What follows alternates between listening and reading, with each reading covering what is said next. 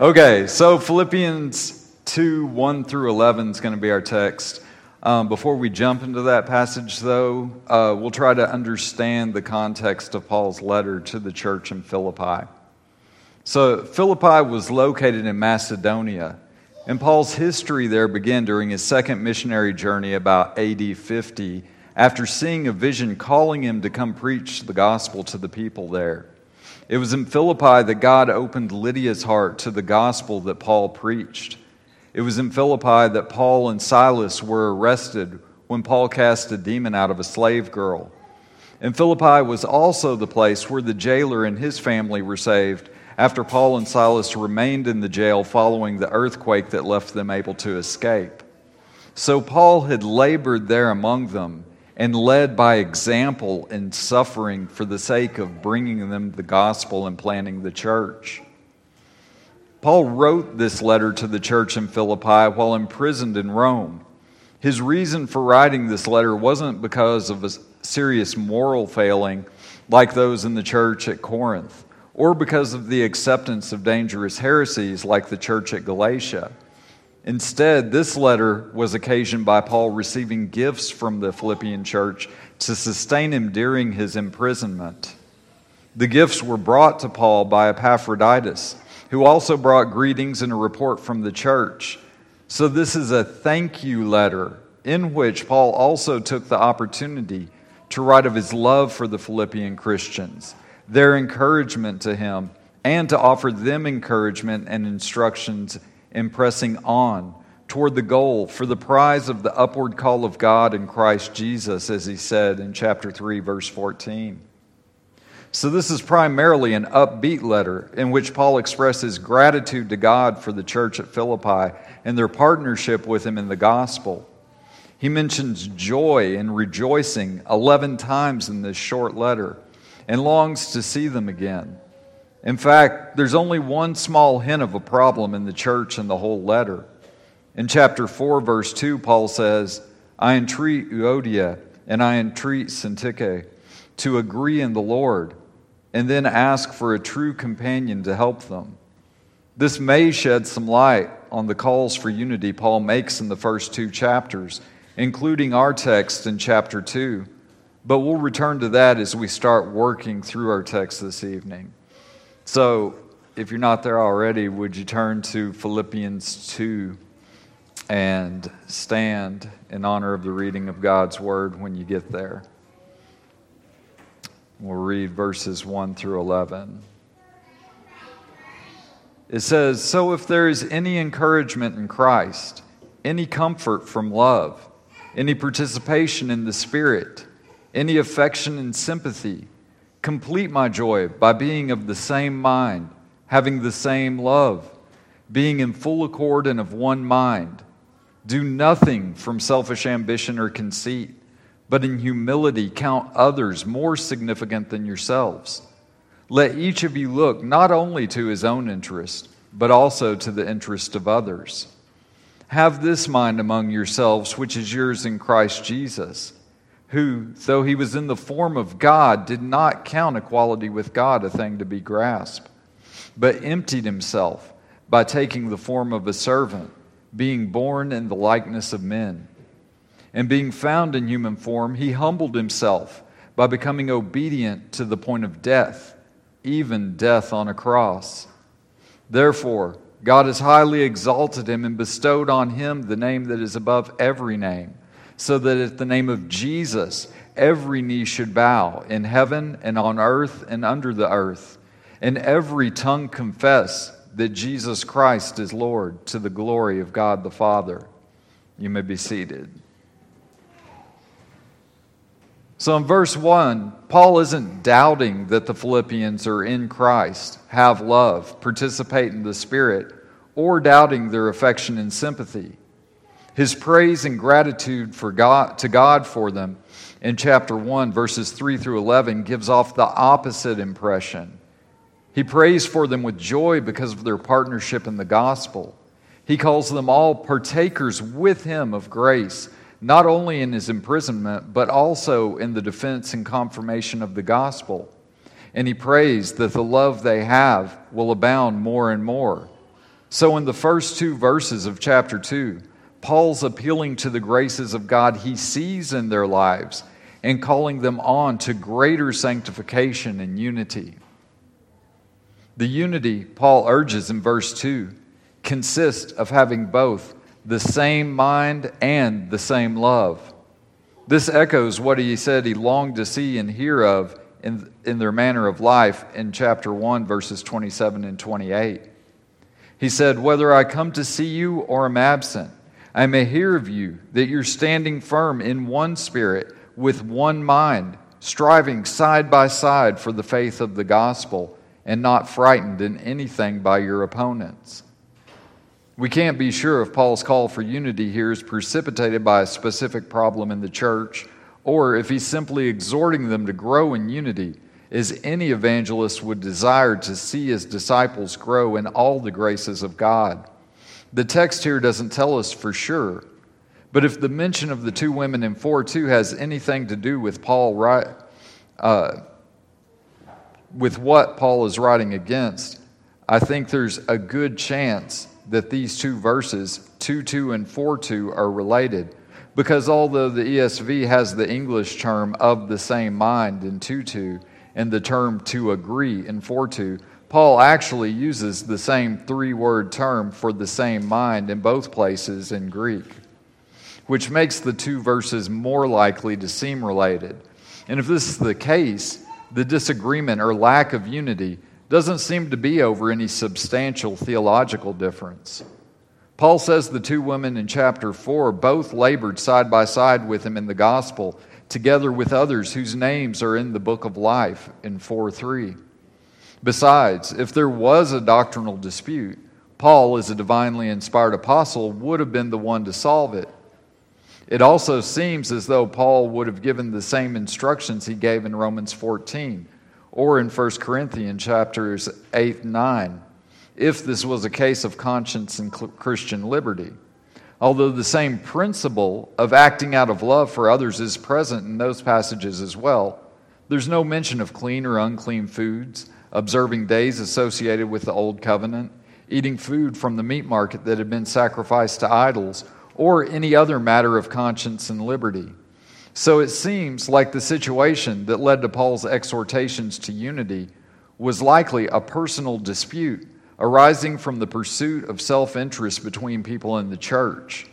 And Paul took the situation as an opportunity to exhort and instruct the entire congregation on how to conduct themselves and their lives together.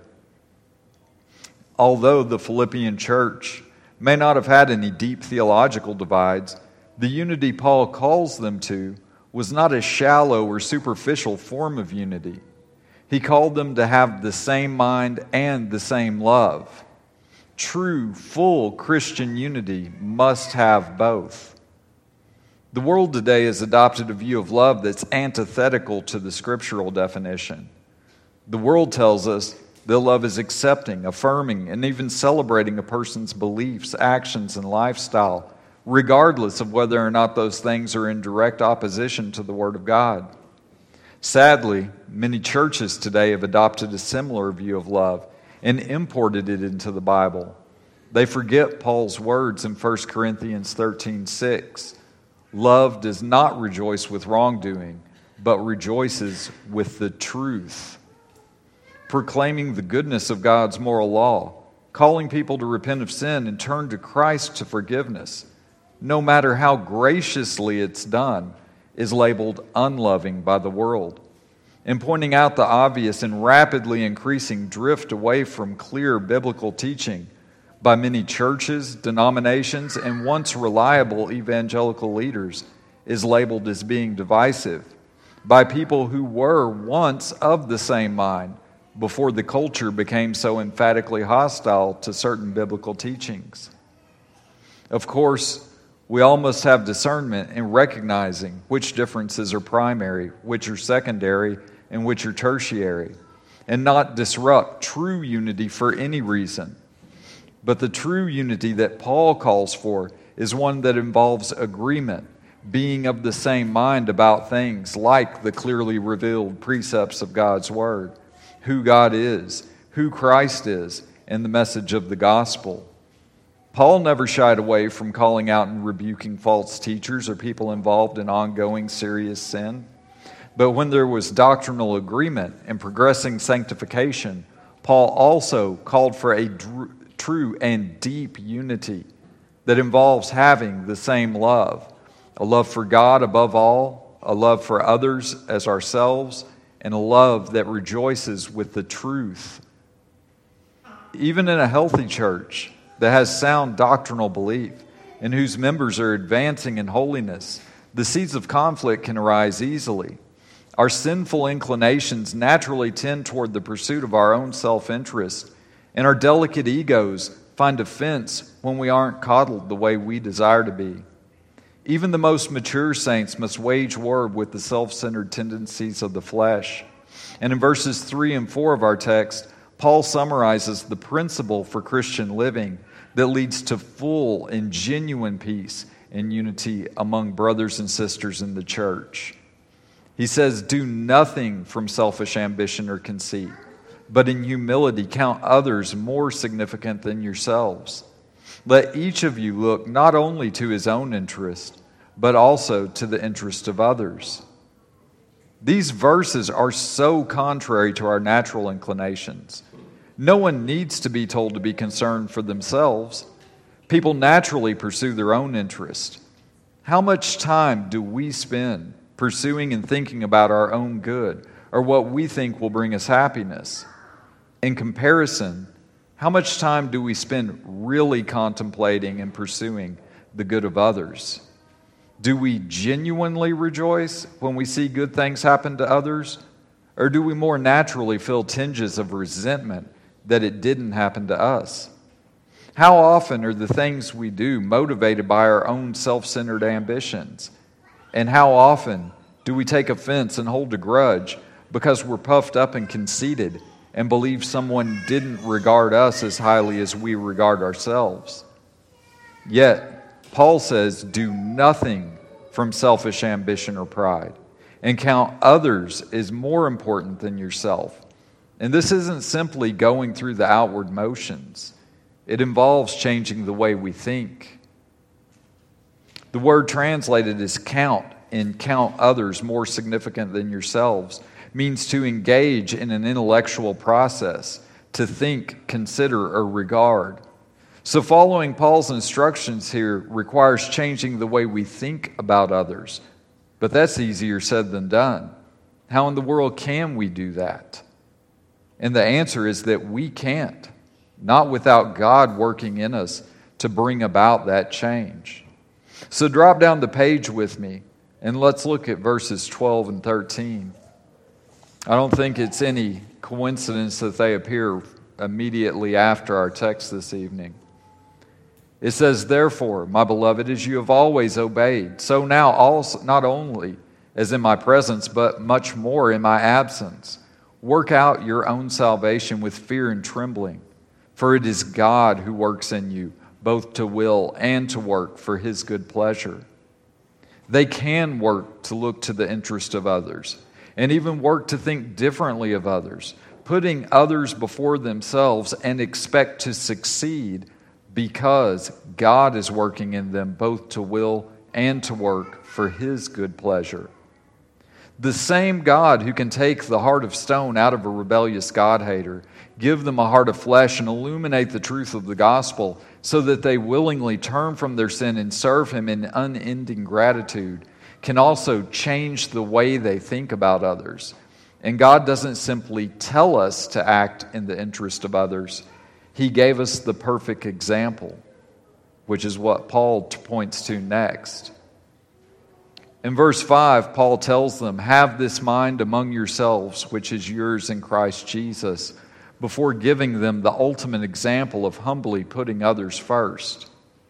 Most scholars think that what follows in verses 6 through 11 is from a hymn of the New Testament church. It's called the Carmen Christi, meaning the hymn of Christ, and shows how theologically deep the Christology of the early church was. One thing that's impressive about the context in which we find this hymn is that Paul's not talking about the incarnation, deity, humiliation or exaltation of Christ here. He's exhorting the Philippians to unity by counting each other as more significant than themselves. He reminds them of a hymn they sang to illustrate his point, but simply mentions a few lines that are packed full of deep doctrines without any comment on those doctrines because he expects them to already be familiar with the meaning of the lines he quotes. As we go through these verses, we'll talk a little about what they say about Christ but keep in mind the overall thrust of these verses in their context, pointing us to Christ, is our ultimate example of humility in serving others. Verse 6 says, Who, though he was in the form of God, did not count equality with God a thing to be grasped. This verse contains two parallel phrases that describe the existence of the pre incarnate Son.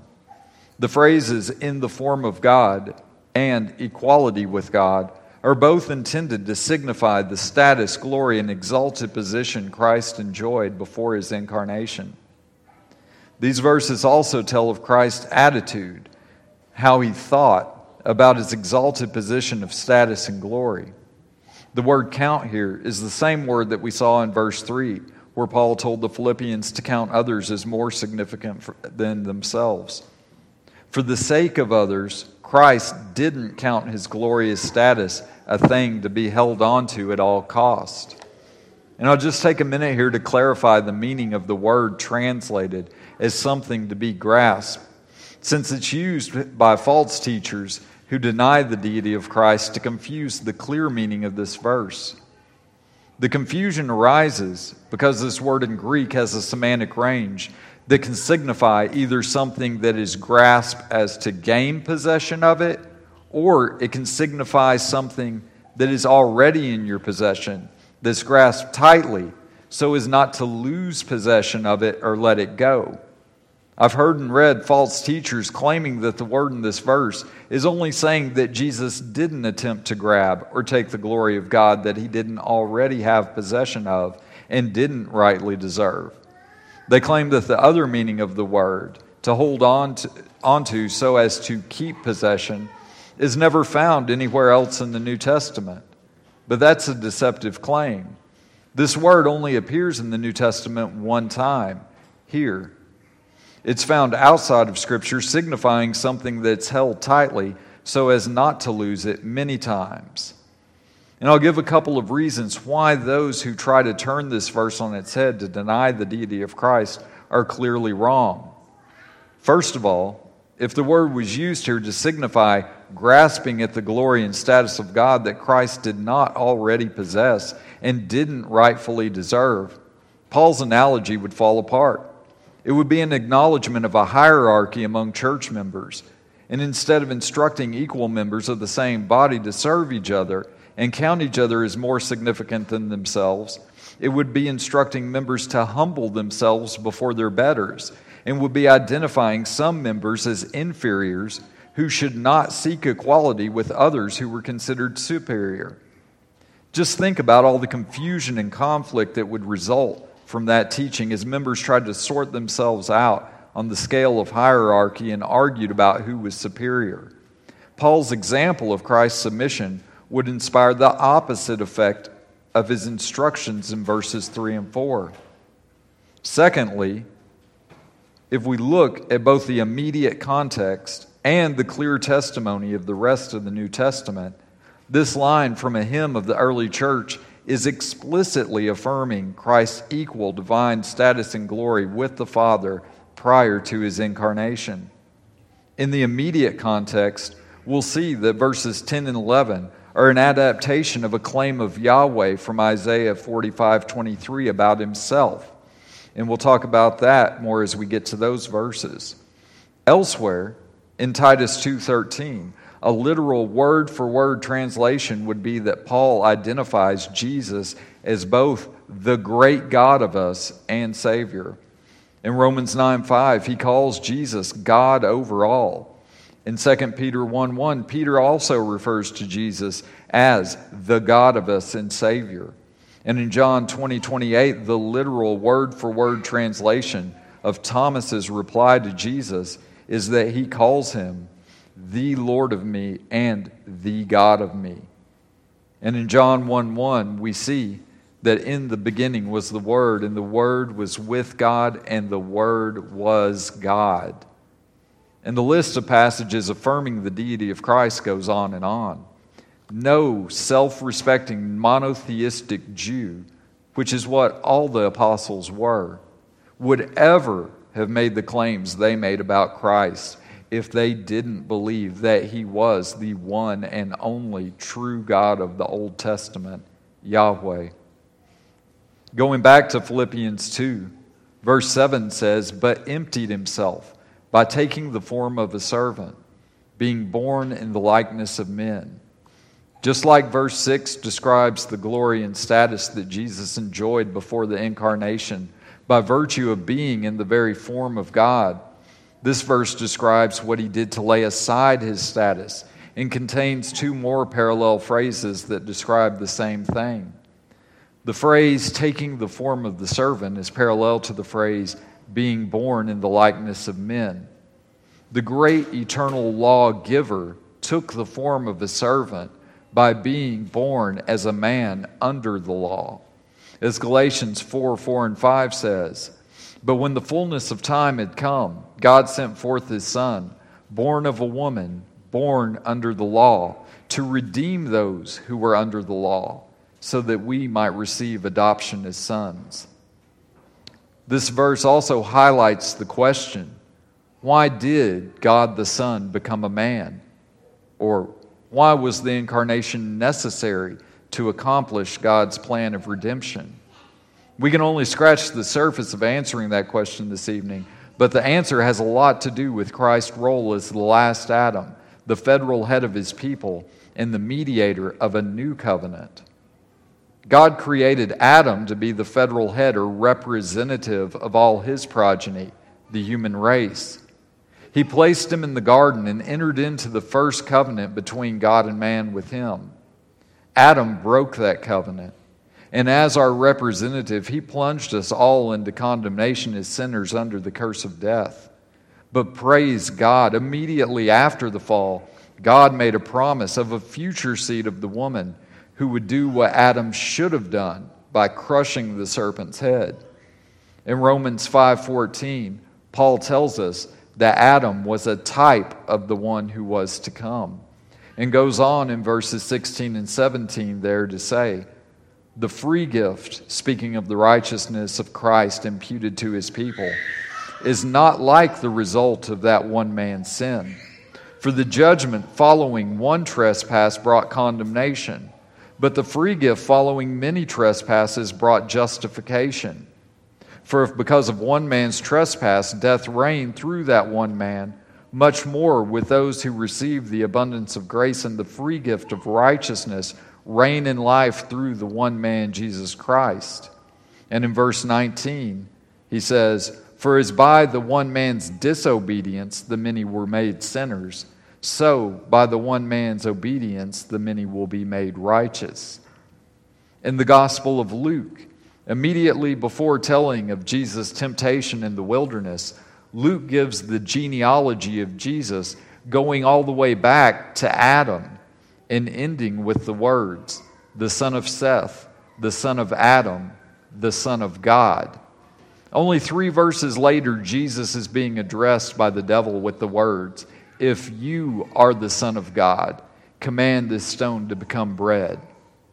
Luke wanted his readers to see that the seed of the woman had finally arrived, and where the first Son of God had failed when tempted by the devil, the true Son of God would succeed. Like Adam, Jesus faced the serpent's temptation. But unlike Adam, Jesus wasn't in a garden paradise surrounded with everything he needed. Jesus faced the devil in the wilderness after 40 days of fasting.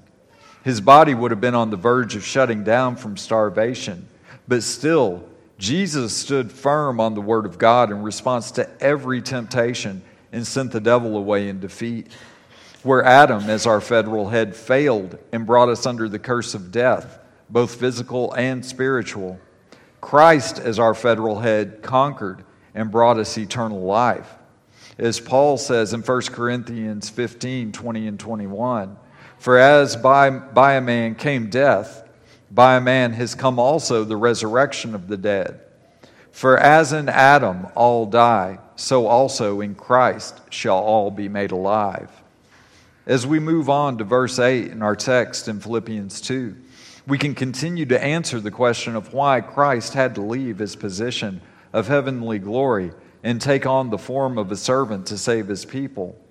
It says, And being found in human form, he humbled himself by becoming obedient to the point of death, even death on a cross. To fulfill his role as the last Adam and federal head of his people, Jesus had to do more than resist the temptations of the devil one time. Where Adam and all of his progeny had broken covenant with God by transgressing his law, Jesus had to keep covenant with God by perfectly fulfilling the law of God on behalf of his progeny, who is us, who by the grace of God have repented of our sins and placed our hope in the perfect work of Christ.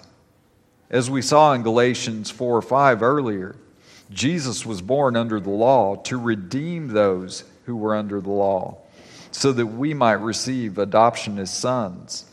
And just like Jesus' temptation was far more extreme than Adam's, the law that Jesus was born under as an old covenant Jew was far more extreme than the law Adam was under at creation. Yet, Jesus fulfilled every jot and tittle of that law perfectly as our representative. However, living a perfect life on our behalf to impute righteous, a righteous status to us was not enough. As fallen sons and daughters of Adam, under the curse of death, and as rebel sinners, having repeatedly transgressed God's law ourselves, we were all dead in our sins and trespasses. We were children of wrath with a record of debt that we could never fully pay on our own. For this reason, Jesus' obedience extended beyond keeping the law on our behalf. It extended all the way to the point of death, even the shameful death of hanging as a public spectacle on a cross under the curse of God. Jesus gave up his status of glory in heaven and took on the form of a servant. He humbled himself by obediently fulfilling the law and keeping the covenant on our behalf. And then he humbled himself even further by bearing the covenant curses for lawbreaking that we deserved. At the cross, Jesus redeemed us from the curse of the law. As Galatians 3:13 says, Christ redeemed us from the curse of the law by becoming a curse for us. For it is written, cursed is everyone who's hanged on a tree. Jesus also became the mediator of a new and better covenant. He inaugurated a new covenant with his blood based on better promises, where he, as our covenant mediator, has fulfilled all the conditions of the law and taken all the curses of the old covenant for us. You see, the lines of this hymn contain deep and precious truths that should exhort every Christian to lives of service. But it gets even better. Let's continue in Philippians 2 9 through 11. It says, Therefore, God has highly exalted him and bestowed on him the name that is above every name, so that at the name of Jesus every knee should bow, in heaven and on earth and under the earth, and every tongue confess that Jesus Christ is Lord to the glory of God the Father. After completing the job he came to do, Jesus was vindicated. He rose from the dead in demonstration of his victory over sin and death.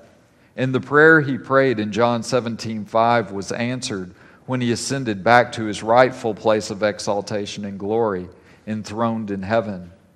He had prayed, And now, Father, glorify me in your own presence with the glory that I had with you before the world existed. Jesus returned to his position of glory, but he returned not only as God the Son, but now as the God man. He remains incarnate, having a resurrected and glorified body, and he sits on his throne interceding on our behalf. And he's given us the promise that those that are his will also be resurrected and glorified with him. Let's return to 1 Corinthians 15 for a moment. Verses 20 through 23 say, But in fact, Christ has been raised from the dead, the firstfruits of those who have fallen asleep.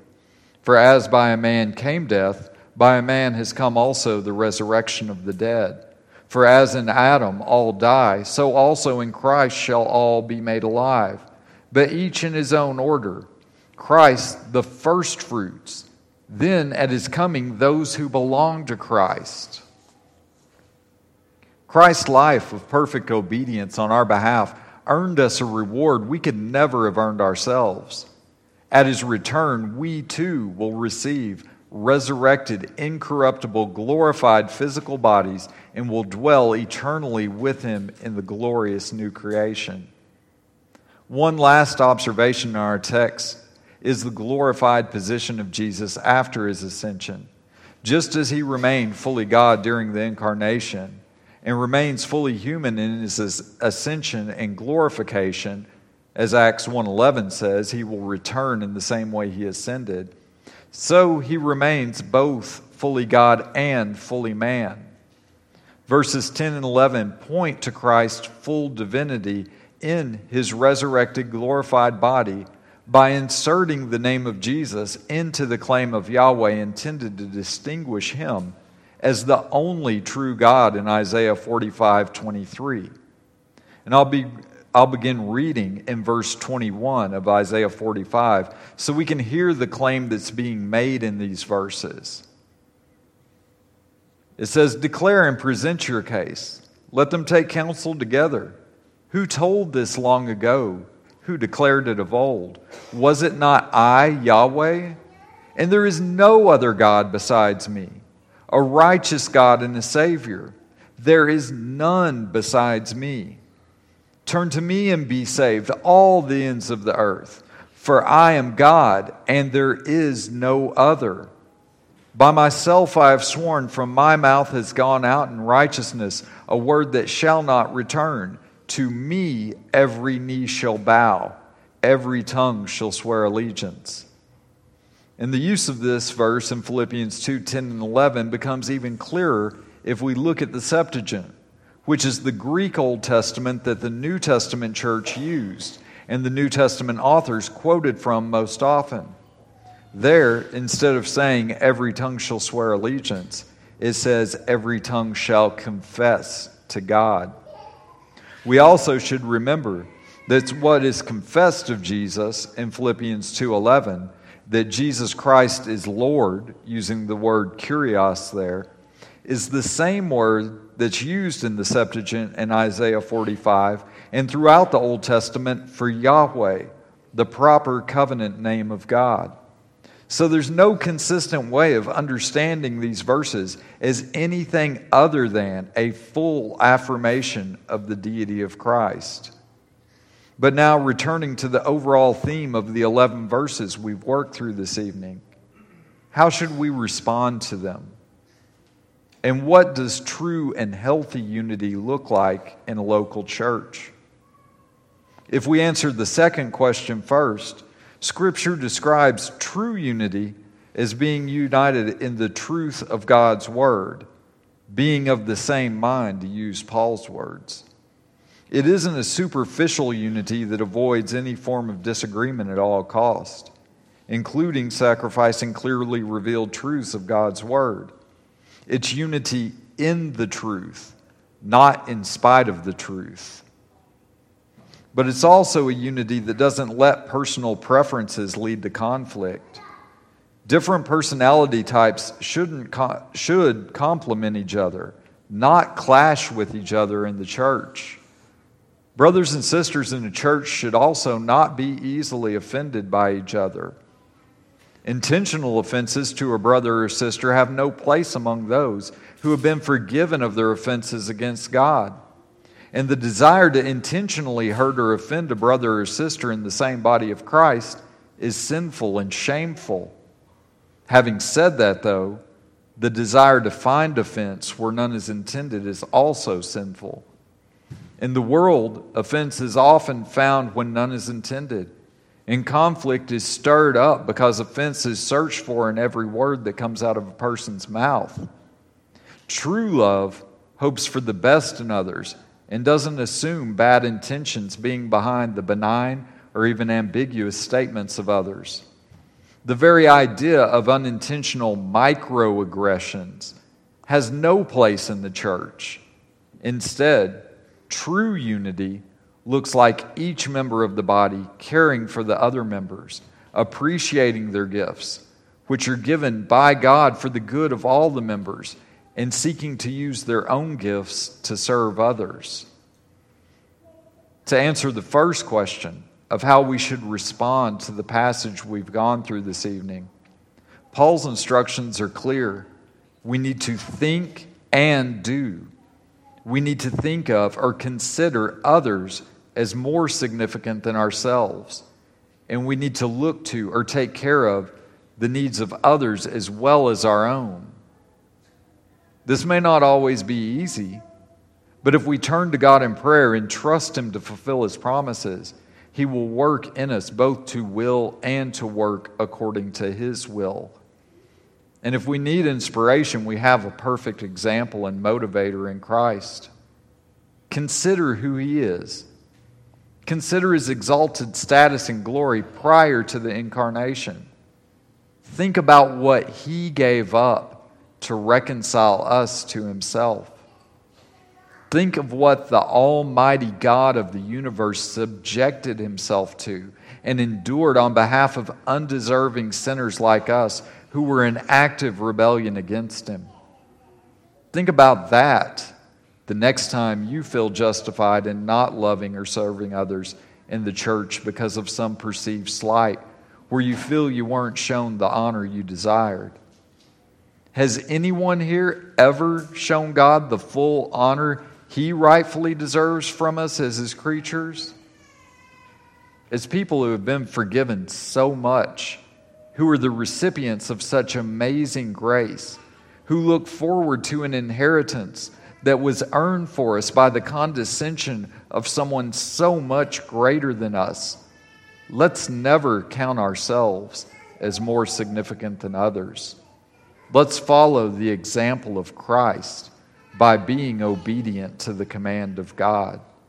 Do nothing from selfish ambition or conceit, but in humility count others more significant than yourselves. Let each of you look not only to his own interest, but also to the interest of others. Lord, we ask that you would just be with us this evening as we leave, that your Spirit would lead us in meditating on, in thinking over the words that we found in Scripture tonight in considering the command that you've given us, in considering others more significant than ourselves, and that you would lead us by your Spirit in applying those words to our lives. Lord, may we here at Foundation be characterized by our love for you above all, by our love for each other, and love for those around us in our lives, Lord. Lord, we just ask that you would be glorified in our lives, in the love we have for each other, and just pray this in the precious name of Jesus. Amen.